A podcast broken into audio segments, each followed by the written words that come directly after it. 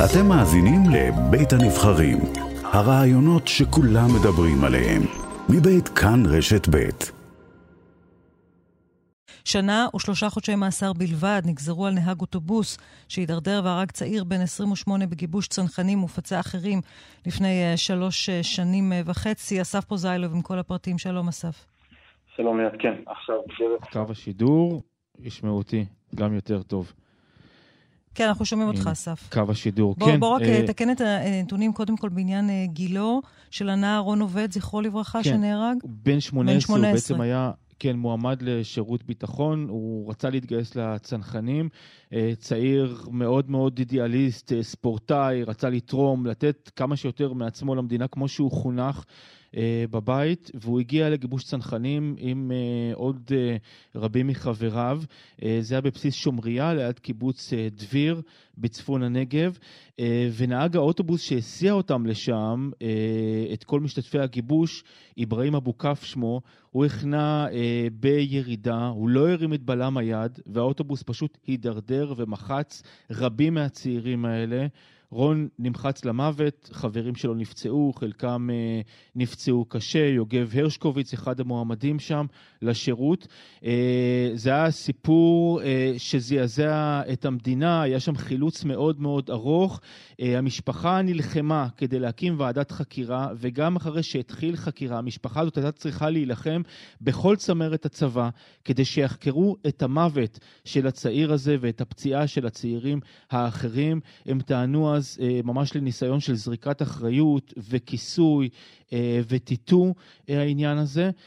והיום אותו נהג אוטובוס נגזר עליו שנה ושלושה חודשים מאסר בלבד ופיצוי של ששת אלפים שקלים בלבד. אסף, בוא תעצור כאן, אנחנו, אנחנו רוצים עכשיו לצרף לשיחה את אביו של רון, מוטי עובד. שלום מוטי. שלום, בוקר טוב. בוקר קשה מאוד, תקופה, שנים קשות מאוד. ספר לנו איך אתם מגיבים להכרעה הזו הבוקר של בית המשפט. קודם כל זה בוקר, אה, בוקר קשה, גם, גם אם העונש היה יותר חמור מזה, הבוקר הזה הוא לא קל בעבורנו. אני, אני חושב שאיבדנו במדינת ישראל אה, משמעות מאוד מאוד גדולה שהייתה תמיד נר לרגלינו, אה, והיא מהו ערך חיי אדם. דיבר הכתב על מה שקרה בצבא, שטיטה את האירוע הזה עד שנלחמתי מלחמה קשה כדי שהצבא יעשה משהו. אה, והבוקר שוב. עכשיו, אני, אני, א', אני מתקשה להבין למה השופטת משכה את זה במשך קרוב לארבע שנים, בשביל להגיע להסדר טיעון כל כך עלוב. אה, בוא, לא היה פה איזה, נהג שהודה, לא היה פה תיק שהיה צריך לחקור, לא צריך פה את אגת קריסטי בשביל להבין מה קרה כאן. יש לך איזשהו הסבר? הסבירו לכם למה הגיעו בסופו של דבר להסדר טיעון עם נהג שהודה? אני, אני מתחילת הדרך, אני פחות התעסקתי במה שקרה במשפט של הנהג, כי באתי לפה עם אפס ציפיות, והעיסוק שלי התמקד בעיקר בצבא, דרך אגב עד עכשיו אני עדיין רואה את הצבא כמי שאחראי למותו של רון, כל הכבוד. לי קשר עם הפרקליט שהתעסק עם התיק הזה, אבל לא, לא, לא ניגשתי למשפטים, וזה לא...